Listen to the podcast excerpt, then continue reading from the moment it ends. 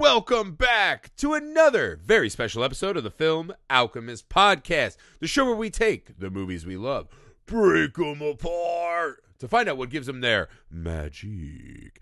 I'm your host, Josh Griffey, joined as always by my milk guzzling droogie and co-host, Alex Dandino. All right, guys. Before today's very special episode, we have a little business. It's official. Your friends here at the Film Alchemist Podcast are on Patreon. That's right, patreon.com/filmalchemistpod. Guys, you can join our community for as little as $1 a month. Get in, meet the awesome patrons we already have, see what we're working on. And as you climb the official Highlander tier ranking system, you can begin to select the specific films you want to hear in a Patreon-exclusive library. Every single dollar helps. Every single dollar counts. We appreciate so much all of you that help us out, guys. We know that all dollars are hard-earned, so we're working really hard to make sure that it's super fun and worth your time as well. So thank you for those of you who have been with us and support us. Thank you for those of us who are about to. Preach. Or those of you, not us. Those are. I would never support this show. But you guys should. I'm done supporting this show. I'm out. I'm like Alex's parents. I'm out. Not Alex Dandino. Alex from Clockwork Orange. All right, guys. Make sure to go see our faces on YouTube. Our beautiful, unmasked, law-abiding faces on YouTube. That's Film Alchemist. Email the show, filmalchemistpod@gmail.com. Find us on all the socials you're on. You're there. We're there. We're easy to reach. Also, guys, something easy, free, and fast you can do to help the show. Leave us a rating and review wherever you find the show, and make sure to share us around on your socials. All right. That's enough business. You guys aren't here for business. You're here for a little of the old in and out. You're here for a little of the... Yeah, you're here for a little of the old ultra-violence. You're here for the real horror show, right? Viddy this. It's about to get naughty here on the Film Alchemist. Again... This month curated by our patron and friend, Edith. She selected, as one of her films of her curation, A Clockwork Orange. This is one of the most formative movies in my life. I can say that pretty clearly. I adore Stanley Kubrick. I love his films. I love going over them. I think he achieved as much as any filmmaker who ever lived with his projects. I think this is... one of the movies that exemplifies something that's happened with Kubrick in time.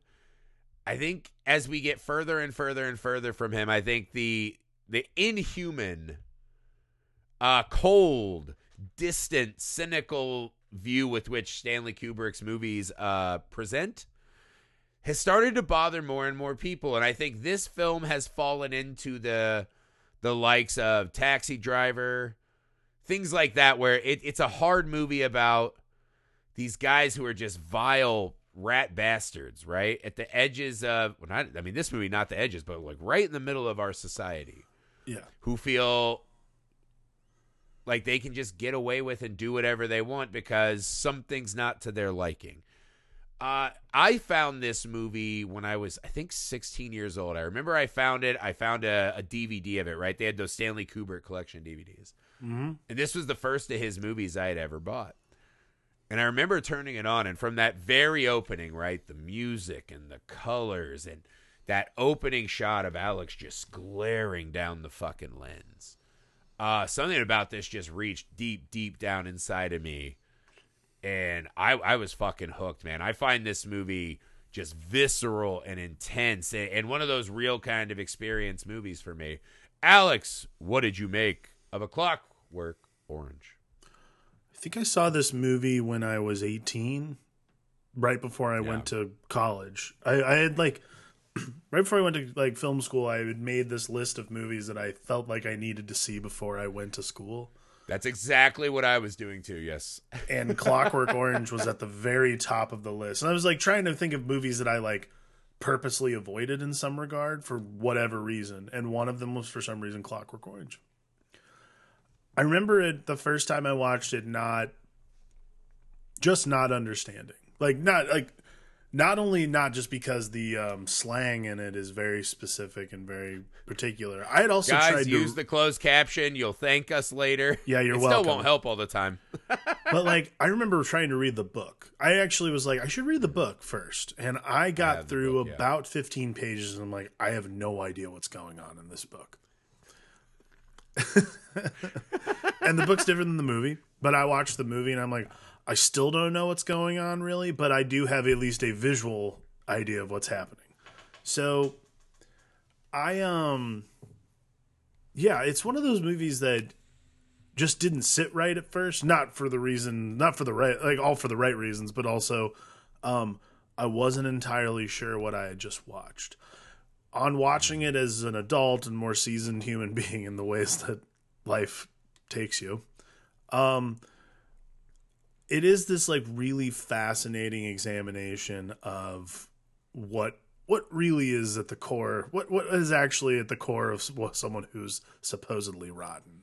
Is it like, there's a lot of like the theme, like you can go on Wikipedia and a lot of websites talk about like the movie is a lot about morality and about, you know, the value of totalitarianism versus individual freedom and so on and so forth. Like there's a lot of psychology that goes in this, but for me, the character of Alex, not me, but the character that Malcolm McDowell plays. Your spirit animal, the man you aspire to. Yes, we understand. My spirit animal with the best cufflinks in existence.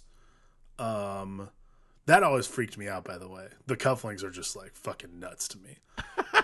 What a weird thing to zone in on. I loved that shit. But I think for me, it is this sort of like, it's weird to say this. It is like it's the more violent, less obnoxious Holden Caulfield vibe. Because like that's really kind of like what Alex DeLarge is in a lot of ways. Is this like less, way worse version. But he also is like almost more tolerable because he is so terrible. You're like, I get where this is going. He's not just some like pussy who's telling everybody they suck. He's literally putting it out on Front Street. Well, the biggest difference is, he said, because there's that scene when they like test his authority, right? And he fucking smacks a guy in the dick and kicks him in the river. Yeah. And he's like, I'm having all these thoughts. And I realize that's what they do. They think, right? I need to act. And so that's the difference, right? This is a person who is putting their worst out into the world as a tangible force. I think this is one of those movies, right? This is like when I started like being like, I'm going to be like a movie guy, like a cinephile. I'm getting real into it. When you started talking to the people that like were the gatekeepers back then, right? The people who were at the stores that sold the old bootleg VHSs and DVDs, right? Yep. Or the guy who like, you know, the van guy who had like, he has a box of DVDs. We got to go see if he's got like a Godzilla movie that we'd never heard of, right? When you start meeting those guys, this was just a movie that came up a lot, right?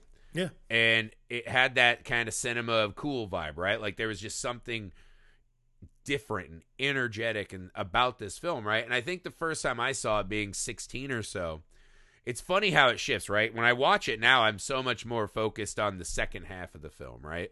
Mm-hmm. Like once we get to prison on. When I watched it as a young man, there was something in it where I felt, oh, this is like a movie for me, man. Like, my parents won't like this movie. This is my movie. You have this, like, piss and vinegar in you, and I have so much. It reminds me of that Cat Stevens song, right? Father and Son, right? From the moment I could talk, I was ordered to listen. And you just, I had this, like, real, like, kind of punk rock, heavy metal kid vibe. Where, like, what a weird movie to reference Cat Stevens during, but, yeah, no, I'm with you. I mean, similar chronological eras probably rolling around. Post-apocalyptic Cat Stevens is just out there fucking riffing. Yeah, but anyway, he gets hit with a chain. But there's something about, because the start of the movie, right? You get the immediate. They're in a milk bar, right, with all these naked lady statues, just drinking drug milk, right? Like you know, right from the mother's teat, but there's no mother there. They go out and beat up this old man who sings this songs of his father, right? This old drunkard, talking about the old days. And you're like, yeah, this is like, fuck our parents. Let's do what we want. And then they go to this like pro wrestling beatdown, and you're like, yeah. And then it starts to weigh on you. You're like, oh wait, but these are like, there's some very serious fucking crimes and like sadistic. I don't think that the sadism of the film settled in on me when I was young, because there's just this. I think there's something when you're young, right, where you just you so want everyone to listen to you. You want them to accept you for who you think they should accept you as, right? For sure. And it's easier sometimes, rather than doing the hard work of, you know, becoming that person or earning respect or whatever, just make yourself loud and unignorable, right? Mm-hmm. And again, in this movie, it's taken to criminal extremes, right? Right. And I think you see people now with a lot of these kind of movies, like the wrong kind of people bond to them for the wrong reasons. Right. But, you know, that's what kind of hooked me, right? The ultra violence and the threesome and the loud bombastic colors and this and that. And by the end of the movie, I was kind of fizzling out, right? Mm-hmm. Now I find it the exact opposite. Let's start with Alex, man. I mean, what a fucking performance for the ages, right? I mean, this is wonderful in this film. Malcolm McDowell, there's a reason Malcolm McDowell is referenced like constantly as this character. Like, this is a very like popular reference in pop culture in general. There's a reason, because it is disturbingly brilliant. It is. I mean, he is perfect in this movie. Yeah, I mean, it's one of those things like Kubrick saw him in a movie called If, and just like hired him. And I was reading, he asked Kubrick, why did you hire me? He goes, because you have the appearance of someone who's intelligent. And I think that's a really specific thing. It's like a really fascinating and specific thing for Kubrick to note is like, you appear to be intelligent. And I think that that's like a really important thing for Alex's character, is that not only is he the leader of his droogs and all that kind of stuff, but like the appearance of intelligence, like not even intelligence, but like the appearance of the knowledge you have superiority over people is what makes him that much more terrifying in a lot of ways, to me at least. Yeah, well, I mean, what it is these are him and his droogies, right? They are these creatures of pure consumption, right? Yeah. They are consuming flesh and misery and all these fucking terrible things, right? Just the drugs and the ultra violence and just everything is fucking consumption with these guys, right? Yep. And that opening shot, just the way he stares at the lens. Just right down the barrel, man. I mean, you feel like a T-Rex is eyeing you up to eat you, right? Totally. Absolutely. And as the movie goes on and you pull back, you're like, he's this slight, fair-haired, right? He looks like just as easily he could have been Damien, right? Another I mean, like the morning after all that shit goes, the morning after everything, like the movie, this is something crazy. I did not remember. It must have been a very long time since I've seen this, because I do not remember how quickly things start getting out of hand in this movie. Like rapidly. Oh, like immediately. Like right? Because you're like, they beat the old man up and that's horrible, but right. Like the very next scene is just this long, prolonged other gang like ripping this lady's clothes off and assaulting her, and it's one of those things now as an older guy, that's the shit that leaps out at you, that like, oh fuck, because now we're older, we become members of societies, right? We're like tax-paying, law-abiding citizens, right? When you're a teenager, you're focused on the fucking carnal, right? The violent, the fuck them, let's go beat these guys up, you know. You forget about the constant pain and misery that is in every fucking frame of this film. Yeah. And I think that's one of the things that McDowell did so well in this movie, is he speaks with an elegance and a poetry. Yeah. Right? And he looks like someone you would never be afraid of, but every time he looks at the screen, it is nightmarish. I think the thing that always amazes me about the performance is it's like the surrounding of, at least the first half of the movie, obviously, this like surrounding with like all the ultra violence and all this horrible shit that's going on that he's like fully participating in. It is because like, to me, this is the kind of character, if you're the leader of these guys, and this is the kind of character that would be like in a modern movie, like in a modern take like this about this kind of thing, this kind of character would be like bored of it, sick of it, like looking for a new thrill.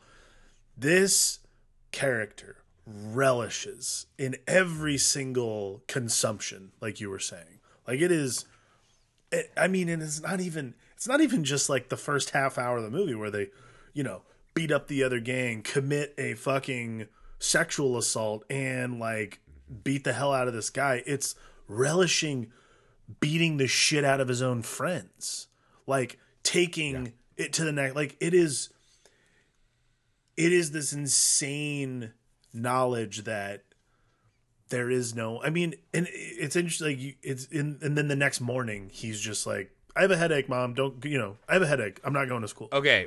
So this is something I wanted to zone in on, right? Because, yeah, like you said, we see they leave this man crippled. There are these fucking just nightmare images, right, of this man. When they get the camera right on his face when he's on the ground, it's like, ugh. Yeah. And he's watching this as they're singing in the rain, right? They're fucking singing. All because, the you know, they knock at the door and they're like, hey, there's a car accident. We need help. And he goes, well, you better let them in. No good deed, right? No good deed. Unpunished. Yep. And the fucking angle of him on the ground, just sweaty, terrified. Yeah. As he watches this fucking degradation, this fucking assault.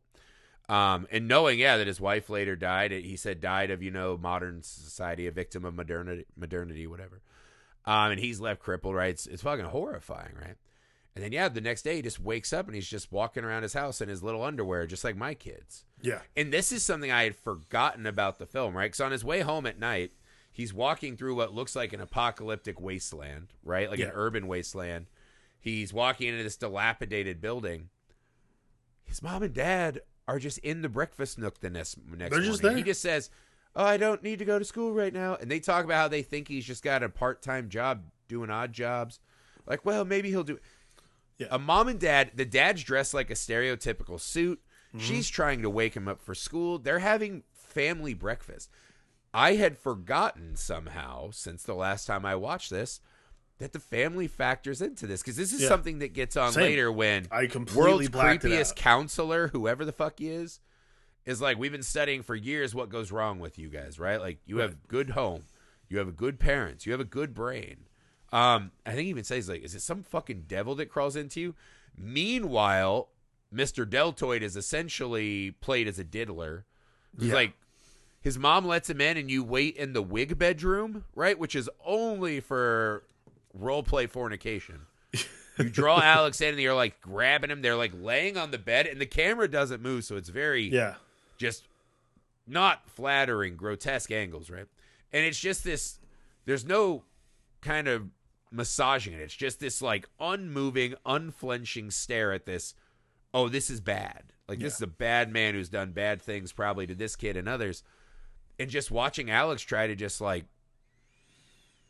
skate through it, right? It's just all so fucking horrible. So you're sitting there saying the parents seem like good parents, right? He seemingly has something. But then they willingly just let him do what they want and they let this man in that. I mean, there's so much of that kind of dynamic I had not remembered really. Mm-hmm. No, same. It's interesting because it almost, it's almost like they're asking you, like, do you want to set this guy up as almost a victim? Like, it's asking the audience particularly. It's not doing it in the movie at all. And like what it's doing is begging you. It's begging you to say, like, do you want to do this? Do you want to actually, like, give up the ghost and, like, have this guy be maybe a victim of the system? And you're like, no, he's a fucking scumbag. He's a horrible person. Like, I do not. Yeah. And it's just, like, it's this, and that, I think, is what this movie does the entire time, too. It's just this constant poking and prodding at, like, what are you willing to give on this character? And, like, for me, like, none of it. But it is just one of those really fascinating things that Kubrick is doing the entire movie to you psychologically. Well, I mean, he's one of two things, right? Do you see him as the product of this modernity, right? I mean, the old drunk's like, we have men floating around space, but we don't care about earthly value, whatever the fuck he's saying, right? Is he a product of this fucking shitty environment he's in? You know, going out and just fucking having to make his way, whatever. Or is he just a guy who relishes in this, right? Is he thriving in this environment, right? Right. And I don't know that you can answer that, right? I think that the nefarious thing that happens with guys like Alex, he's like really dark fucking, and I wouldn't even call him an anti-hero, right? But I think the hard thing is that there are people who would, right? I agree. Yeah. And I think that's, which is scary. People with the worst impulses, they watch this film a different way probably. Mm-hmm. But to me, Alex is just a fucking predatory monster born through and through. Yeah, absolutely. And I think the fact that he doesn't have like the Rob Zombie Halloween breakfast with his parents, but that his mom and dad are okay, I think it just shows you that fucking just appetite for misery. Yeah. Right? The fact that wherever he is, he finds a way do these just fucking. I think it's a really specific thing. Is like he's just, to me, he's just born bad. Like, yeah, I mean, I think that's it, right? Like, in any time you put Alex, it feels like this is the path he would be on, right? That just maybe his environment right now doesn't have the ability to suss him out or check and balance him, right? Right. And he is just this checked mold within this society. Right. I mean, they do hint at the fact that there are this many gangs who can go to fucking drug bars and just run around sexually assaulting and fighting in the streets, right? Fucking busting up every table and stealing cars. I mean, this doesn't seem like a one-off. So there's a fucking lot of these gangs, right? But there's one Alex. Of all the people we like, even his own gang looks at him as like, this guy's fucking insane. Yeah. Like, this guy is a step beyond, right? Yeah. I think that's the difference, right? And yeah, I agree with you. I mean, there is this weird, like, well, he likes Ludwig Van. And it's like, yeah, he likes Ludwig Van because it's this creativity boost for him to imagine bombs and himself as a vampire and a fucking bride being hung on her wedding day, right? These fucking horrifying images. So the way that we take in art, right, and inspires the best in us, right? I think art is the reason that humans don't all just fucking give up, right? I don't think anyone gives up, you know, doesn't give up like, well, we got air. No one fucking cares about air, dude. We care about art. Yeah. Right? And I think Ludwig Van, for him, just fuels that dark thing, right? Yeah. Like, that's his reason for living is fucking misery. And, yeah, I mean, at watching Alex through the start, and I forgot how fucking brutal the Singing in the Rain is. I mean, there's so many sexual assaults at the start of this. It's just fucking brutal, man. And yeah, like the cat lady getting it with the giant fucking dick. And by the way, she's swinging a Ludwig Van at him, which is crazy. But I think there's another element too, and I don't know what Kubrick was going for, if this was like the old Marilyn Manson attack, but there's just so many, like every art fixture has naked people, or like in his building, there's like this picture of the Romans, right? Right. Just fucking dicks drawn all over him. Yeah. I mean, I don't know. Is he like, is it just such a hyper sexualized and sensory overloaded society? Is that what he was hinting at? 'Cause there's a post-apocalyptic vibe in this. I mean, to me, I feel like it's almost the opposite. Like, I think the society is so repressed that what he's trying to do at the jump is to disarm you into thinking, okay, these guys have immerse themselves in this hyper-sexual, hyper-violent world that is, you know, that's so off-putting. But they don't notice it. They don't notice that there's trash everywhere and that there's dicks drawn on these like Grecian paintings or anything like that. There's nothing out of the ordinary about that. It's just, quite frankly, the way of the world. So that when... Yeah. It's juxtaposed when Alex goes to prison. It's so formal and so, like, I think what's interesting is like it's so drab. Like it becomes almost a normal movie and you're like, you forget you're watching Kubrick and you're like, why does this feel so? And then the Ludovico stuff starts happening. You're like, oh shit. But I think that to me is what is so, that is why like there's so much like, that is why there's so much dick everywhere. There's just an absurd amount of dicks and tits everywhere. All over the lady the place. Runs a health farm full of cats with a huge just like, dick sculpture. I mean, just a huge dick statue, but right behind the huge dick statue is just like a spreader painting. You know what I mean? Like, it's so weird. Like, I don't know if this was like post-apocalyptic, like OnlyFans or whatever. Like, there's so many dicks and tits everywhere that I was like, are they saying that this is what it is, right? That people just surrounded by this much sex and violence, right? Which I don't accept at all, because obviously his parents aren't out fucking doing this, right? It is strange, man. And when he finally kills the cat lady, the step up in his game is a strange moment. Well, he doesn't. Like, why kill that lady? Well, it's interesting because he doesn't find out. Wait, no, he doesn't kill her. No, he does. He does? That's when Mr. fucking Thigh Grabber comes in and he's like, "You're a murderer now, little Alex." Oh, I thought he was. I always thought he was talking about the guy's wife. Well, no, she technically died of like flu pneumonia the next season. The writer says he thinks it was because she was a victim of modernity, right? Like she had been broken. Oh, okay. But the cat lady died in the hospital. Cat lady's the one who died in the hospital. Okay, cool. And he fucking, and then, yeah, like that's the other weird thing is Kubrick then does this like flashy cut of, you know, like I think it's a pussy and a mouth. Like it's really like hammering home the art again, right? When Alex is in his room, we see the like dancing Jesuses jumping around, and there's a lot of this focusing on the art and the surroundings of him. That set to the Ninth Symphony, that scene with the dancing Jesuses is like maybe some of my all-time favorite editing I've ever seen in a movie. Like it's incredible. Well, it's just one of those things that when I was young, you just never saw anything like this movie. Like when this movie came along, it felt dangerous. Is very much a movie you're like, I'm never going to see anything like this again. I've never seen anything like this before. I'm never going to see anything like it again. Well, I feel like this became a blueprint for a type of movie in a way, right? And so that segment, you know... Oh, sorry, go ahead. I think thematically you're right. I think thematically it became a blueprint for this type of movie, but I think this is so uniquely Kubrick. Because in the hands of anybody else at the time, like you think about...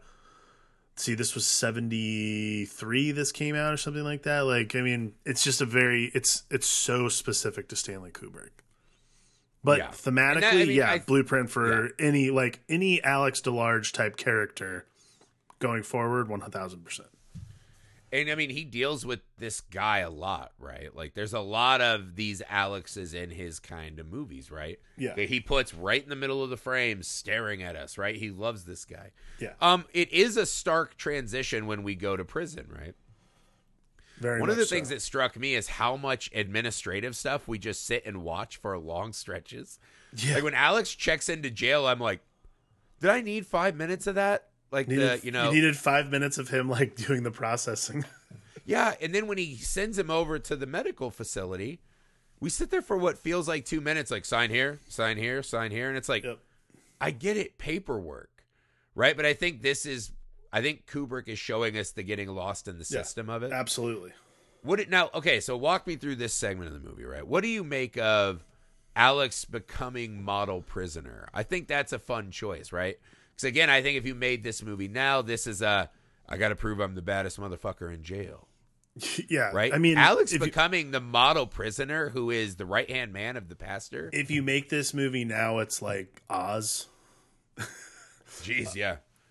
To me, but see, this is like, I always think that's a put on, like him becoming this like, oh, model, absolutely. It is like, that's what I like is like, he's not losing his edge. He's just redirecting it so that he can get out and cause more shit. Like it's a very specific thing. And it's only by sheer force of will and not knowing what is to come that he decides, like, not only am I going to be the best one, but I'm going to use this being the nicest and most polite and best inmate here. I'm going to use that to my advantage to get where I want to go, which means I can get out in 2 weeks if I accept this random thing that I can totally take. Like that's where the like toughness part comes in. The rest of it is all this like very specific psychological manipulation, which is a huge indictment of actually like the organized religion element of the prison. Yeah.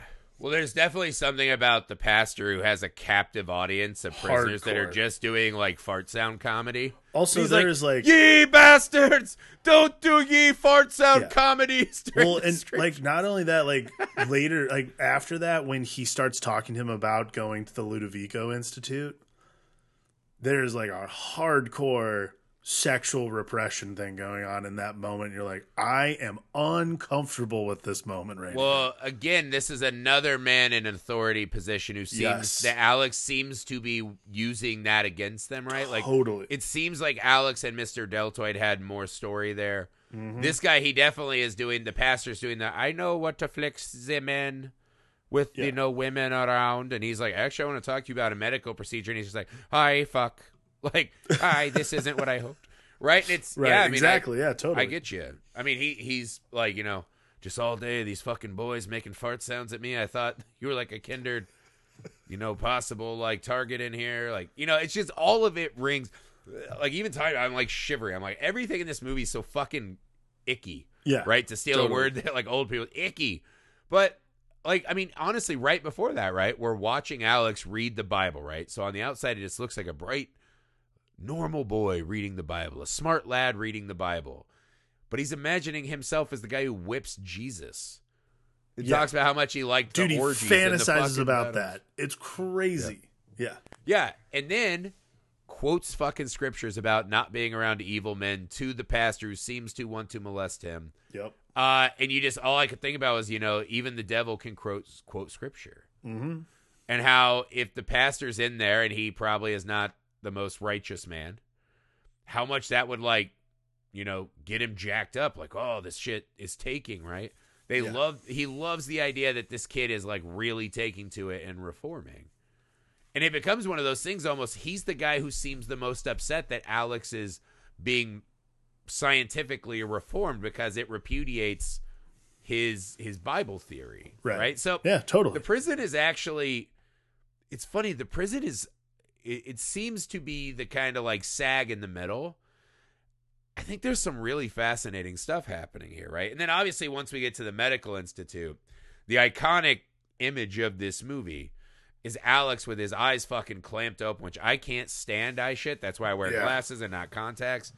I can't fucking stand this.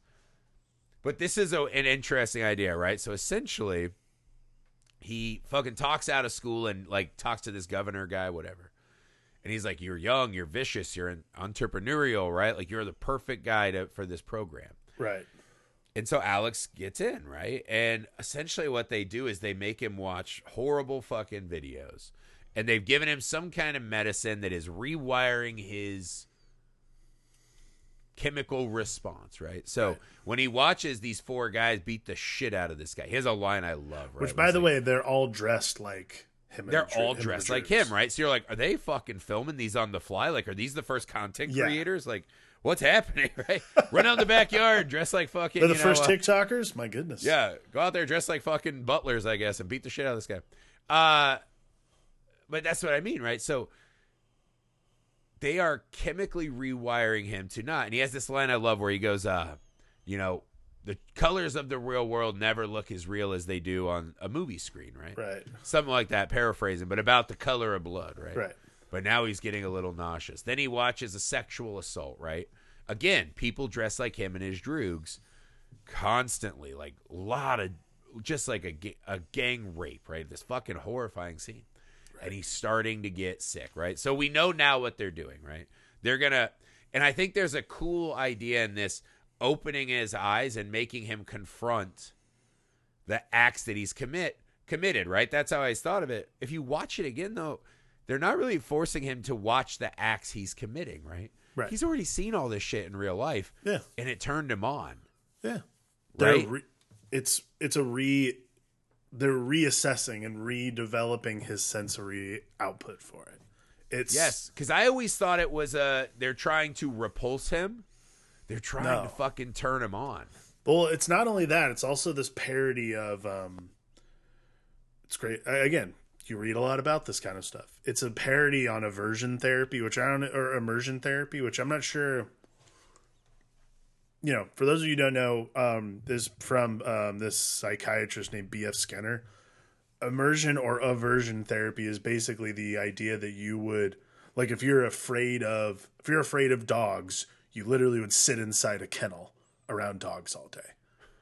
And it would cure you. The assumption would be that it would cure you of your, aversion to animals or to dogs.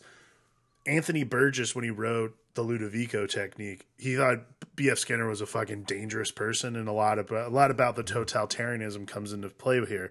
So like, the idea is that it's a huge parody on this aversion therapy technique to the point where it like, and as we get to later, like kind of doesn't work really. Like the idea is that it's a bit, but it is this really fascinating thing that it's a redirection of, rather than being the sexual impulse, it's like I don't know if I would necessarily say the inverse of sexual impulse would be nausea, but because I don't think that's the way. I don't think that's how that goes. Either way, I'm releasing fluids. That's all I know. But it is this, like, it is a really, it's bizarre. Like, it is this, yeah. It's this bizarre thing, and I hate voiceover for this kind of stuff, but it works this so fucking well. This movie's got a lot of fucking voiceover. It works so well. Look, just because it's Malcolm McDowell, too. Like, he's just so good. And I think a little bit like we talked about in Trainspotting, right? Movies like this where there's voiceover, and it's a narrator that we know is full of shit. Yeah. But they're giving us their life philosophy, mm-hmm. I think really is the best kind of voiceover, right? Yeah. Like, they're telling us their truth as we're watching it not be true. Yeah. Is always fascinating, right? Because movies are conflict, right? And that's conflict. I agree. Yeah. And I think there's something about watching this. And then the really, like, scary part of this is, like, the only thing he's upset about, he's like, please stop, I can't. He's like, that's no way to treat Ludwig van. And that's what he's upset about, is that now Ludwig van will be something he's averse to. He has a sick reaction to. Right. Not all the fucking Nazi videos he's watching, right? And that has all this sub-layer of the British government is forcing you to think that another government's bad. Of course, it's the Nazis. They're bad, right? But you're like, what if that filters down to, like, every German citizen's bad? So there's all these political ramifications, sexual ramifications, right? And this is something... It never really dawned on me when I was younger, right? Like, it just kind of, like, brushed past this. But the idea that you take someone like Alex, who is the perfect mascot for everything we hate and are afraid of in a society, right? Right. That he is just this unfucking focused, unmotivated, pure evil, right? His only reason to exist is harm and destroy. It doesn't have to be for a reason, or, you know, you don't have to wrong him. He's just there to fuck things up, right? We're all afraid of that. And the idea that the government takes this guy, neuters him chemically, right, to where he no longer can do the things that we're afraid of. Right. In a way, you want to be like, yeah, fuck Alex, right? And, like, I don't care that he can't listen to Ludwig Van, right? Yeah. Like, fuck this guy. But then you're like, later in the film, they talk about the writer who, you know, found him and was going to, like, expose them. They're like, well, he was dangerous and he wrote dangerous things. Now he's gone. Right. Or he can't hit him. And you're like, it's not a big step from Alex is the boogeyman. We can make him not be able to have a voice, fight back, right? Like, Alex fights to harm. What about someone who fights to defend themselves, right? Like, and this government doesn't want anyone to have that self-defense ability, right? What about, I mean, Alex has sex to harm and hurt and destroy other people, right? Right. What about a group of people that you just deem are not worthy of reproducing, right? Which, sadly, we've seen fucking examples of this in the real world. We have, yes. And when you start watching the movie, like, oh, this isn't just a bad guy gets his comeuppance, right? This is a fucking one of these operations where you say, hey, it works on him. But then you're like, we're only a step or two away from that writer being gone. Right. Right. And that kind of extra scary level of this film really fucking weighs in a lot more when you're older. Yeah. I mean, that is, I think, that is the part that when you get, that is the thing that I like the most about getting older, watching this movie, is... When you're young, you're seeing it from a very, like, limited perspective. Yeah. Of, like, oh, that's so fucked up. Like, I'm never going to let the system take me. And then when you're older, you kind of see it differently. And that, like, for me personally, it's a matter of, like, that's fucked up, but the system needed to take him. I don't know. It's a really weird. Yeah, it's a very strange, weird thing, right? You watch it as a young man and you feel like, hopefully you're not doing as terrible things as these guys, but you are watching it through the eyes of Alex and the Droogs, right? Yeah. This, you know, you are a young, wild, whatever, right? Again, not to the criminal extent. But I think as a younger person, that's the kind of side you're looking at. Mm-hmm. Now that I'm older, man, I'm Alex's parents. Yeah. I'm the guy who Alex might be coming for me and my wife, right? And your perspective just fucking changes. Yeah. And that's one of the things they say in the movie, right? Like, the writer even says this before losing his mind with rage. and being taken away, as he says, people have to be shown and led. Most people will give up liberty for a quieter, simpler life. Right. And it's... as you hear that in the movie, you go, yeah, that's kind of what I've been thinking, because fuck Alex. I don't care that Alex is sick. I don't care that Alex can't go back home to his parents' place and punch fucking just very aggressively forward Joe, the new renter, right? I don't really care that these homeless guys are beating the shit out of him. I don't even really care that Dim and Georgie are beating the shit out of him and leaving him for dead. No, not at all. Right? I think that's... So I am exactly proving the point of that writer. Well, I think that's what makes the journey home so interesting, is that you don't care. Like, I mean, I care because I want to see the end of the movie, but like, you really are not locked into like Alex's survival the way you might be locked into like... No. Rent and survival. You're locked into Alex's suffering. Exactly. The way Alex was locked into imagining whipping Jesus. You want to see how bad this... It's weird. Like, you want to see how bad this gets for him. Because he deserves it. You want to be one of the guys throwing fist at him. You want to be stomping him into the ground. Absolutely. And yeah, it's just you... This... Who fucking cares about this guy? Yeah. Who does care, right? And it is fucking scary when you find out that Dim and Georgie, just because they were there that night and they didn't go in one time so they could betray him, now they're the fucking police. They are, because they he literally just says, he's like, 2 jobs for 2 boys that were of job age. And you're like, holy shit. Yeah. Like, the things terrifying. We've seen those guys do, and now they have a badge and authority and power. This movie, yeah, it's one of the things I didn't latch on to when I used to watch it, is it really is just this assault on the structures of power. Mm-hmm.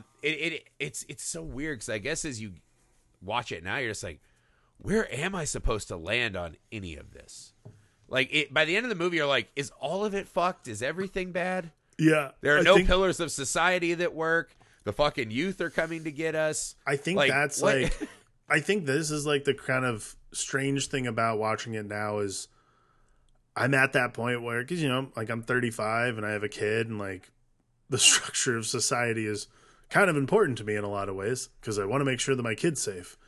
Yeah. And there is this like really strange thing though, where it is like, but my individual freedom is important, but I don't want everyone to like, it is this, it's such a hard tightrope act. So like, getting to the end of A Clockwork Orange, you realize like none of it works, but yeah. I don't have the answer for what's going to work, and neither does Alex.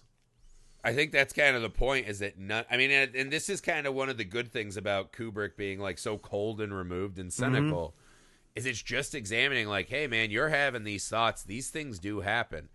And I feel like what happens to us as we get older as people, right? When you're young, you're full of energy. You're like, I'll fucking fight for causes. We can change this fucking old world of ours, right?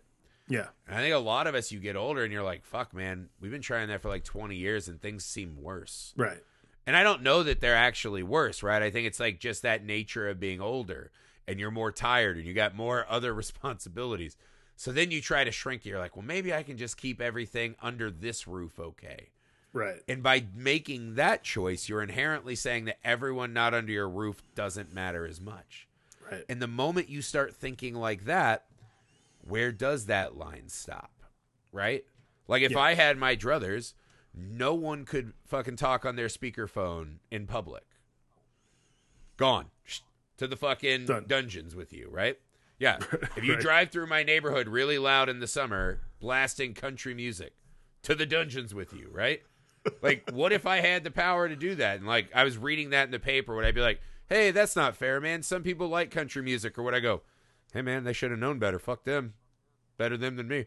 That's the slippery slope we're all on when we think about our fucking roof. And I think it's tough, man. And the writer really exemplifies that, right? Because he sees Alex as this cudgel against the man. Right. But then realizes that this weapon against the man is the same guy that fucking took everything from him.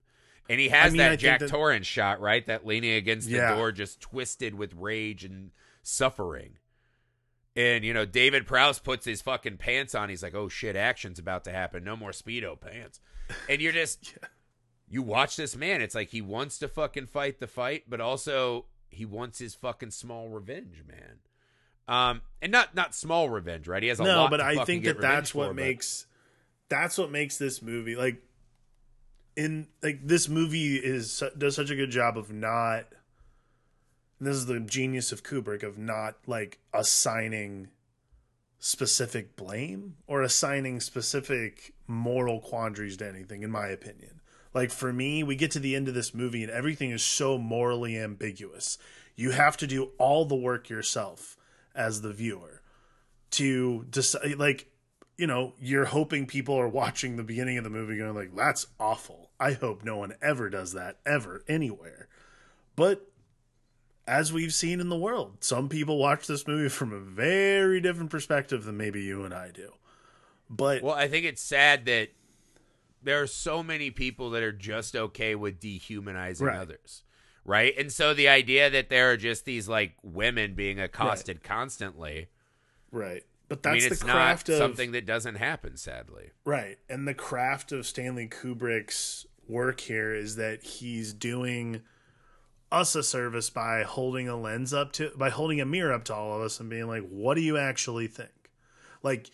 Confront yourself right now about what it is you actually believe. Is it all good? Is it all bad? Is some of it good? Can you live in a society that would do something like this to someone, and pretend they could rehabilitate them? Or okay. Actually, I think it's even more specific than that, right? Because the really sad thing is, as you're watching them play Ludwig van and Alex jumps to his death, yep. Again, you go, fuck Alex. Yeah, no. The whole time I don't give a shit. He wakes up in that hospital bed, right? The doctor's fucking the nurse, real funny, whatever. He runs over.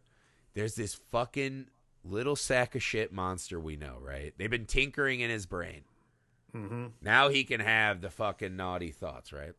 The way, and this is one of my favorite acting choices ever, when the fucking governor comes in and he's fucking feeding Alex and he just goes, and he pops his mouth open for a bite of food. So great.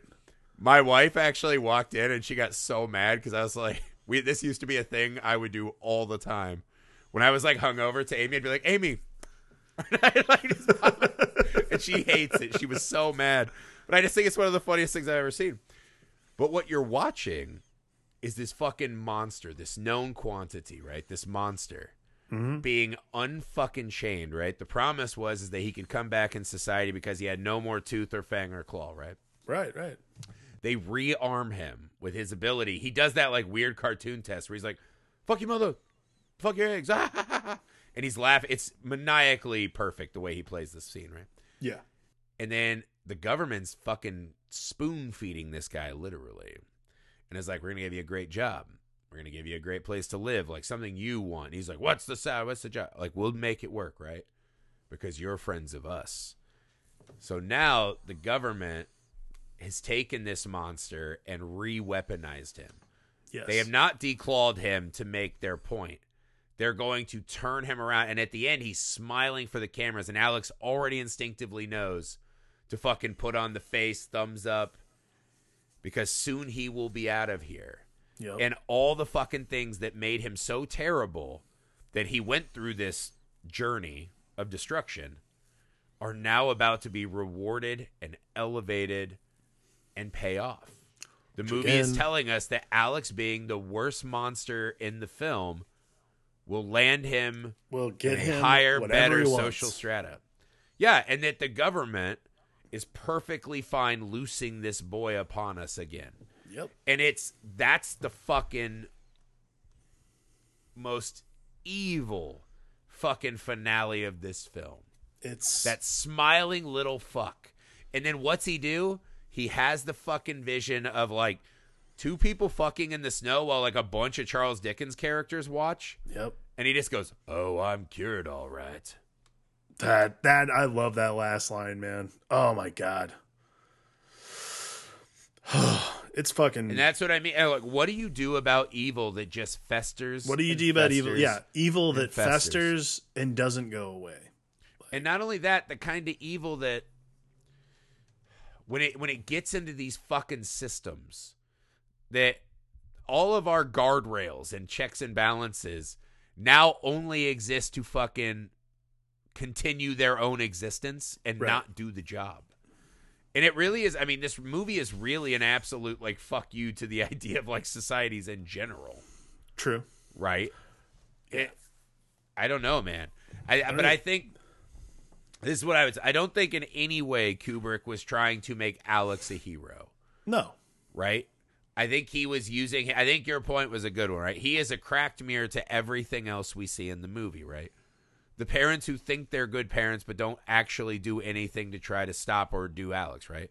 A society where it is just like decaying and falling apart and serving drug milk and this and that, right? Right. These fucking, you know, government systems and police systems and, you know, just all these fucking things that aren't working, right? Because Alex is not the one that we see fall through the cracks and be destroyed. It's everyone else, right? It's the homeless guy. It's the writer. It's all the women that are fucking victimized in this film. Alex is the one who elevates.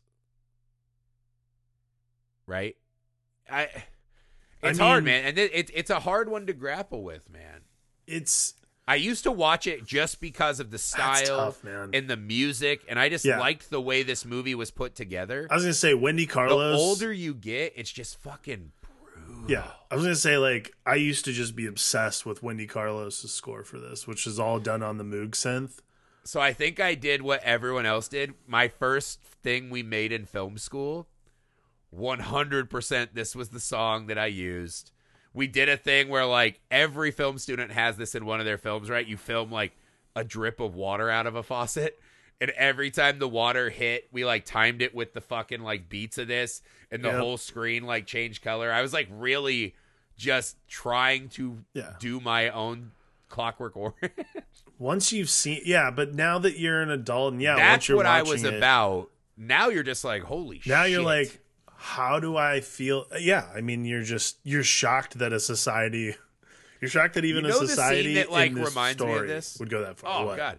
So the scene when they're at the milk bar and they're like, we've had a hard day, a fucking active day of criming and, you know, horror. Oh, yes. And they go in, right? And those TV people are there. Mm-hmm. And as the music dies down, she starts singing a lovely song, right? I don't know. Was it Ludwig van? I don't even know. I guess I'm not hip to, like, which Ludwig vans are Ludwig vans. Anywho. And Alex is watching this. And again, it's his fucking monstrous gaze.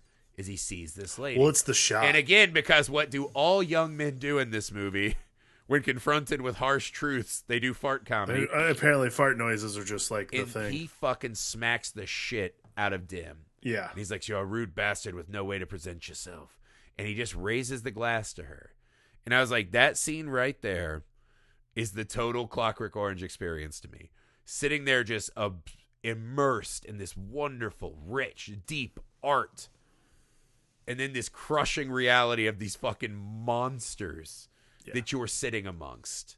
And the fucking dynamics of that. That's how I think of this movie, man. I still find it fascinating. I still find it just powerful. It's a powerful movie to watch as you get older, I think. Particularly. Well, what do you do? What do you do when you watch? Because this is one of those movies I can hear the arguments now. Like, it's not fun. People hate movies that aren't fun now. Sometimes I think it's fun to fucking stare into the abyss, man. Like, yeah, I think do that's find this movie. It's harrowing. That's exactly what you would do. That's exactly what it is. Like, if you don't find a movie fun, quote unquote, you have to be able to stare into the darkness. The point is like you can't, you know, you can't fall in. That's I think the point is it's better to see Alex on the screen before we look around and the world is just populated with them, right? Agreed. Hopefully it never will be, because good Lord.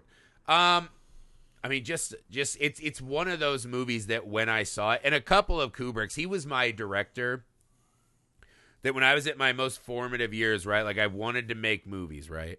Because I always say the two most important movies to me, right? Jurassic Park was the movie that made me just like melted my brain. I was like, movies are magic.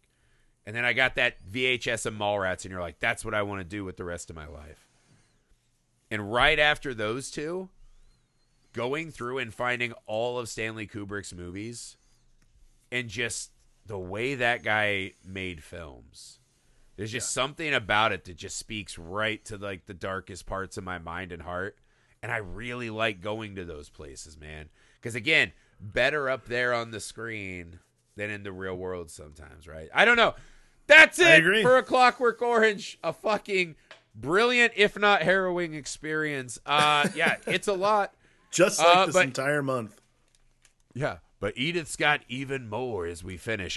Great curation. God, we have four awesome movies. We have some really good ones on Patreon this month. Kung Fu Hustle and Marvel's The Eternals, our first return to the comic book genre since the Logbox sessions, dude. We're back. So, guys, again, go to our Patreon, patreon.com/filmalchemistpod. Guys, as little as $1 a month, you can get in and support the show, and we assure you every dollar means the world to us. You can follow the YouTube channel, subscribe over there, Film Alchemist. Email the show, filmalchemistpod@gmail.com. If you'd be so kind, shouts us out on your socials. Leave us a rating and review wherever you find the show. More than anything, thank you for spending time and watching and talking movies with us. For the Film Alchemist, I'm Josh Griffey. I'm Alex Dandino. All right, Droogs, we'll video you next week.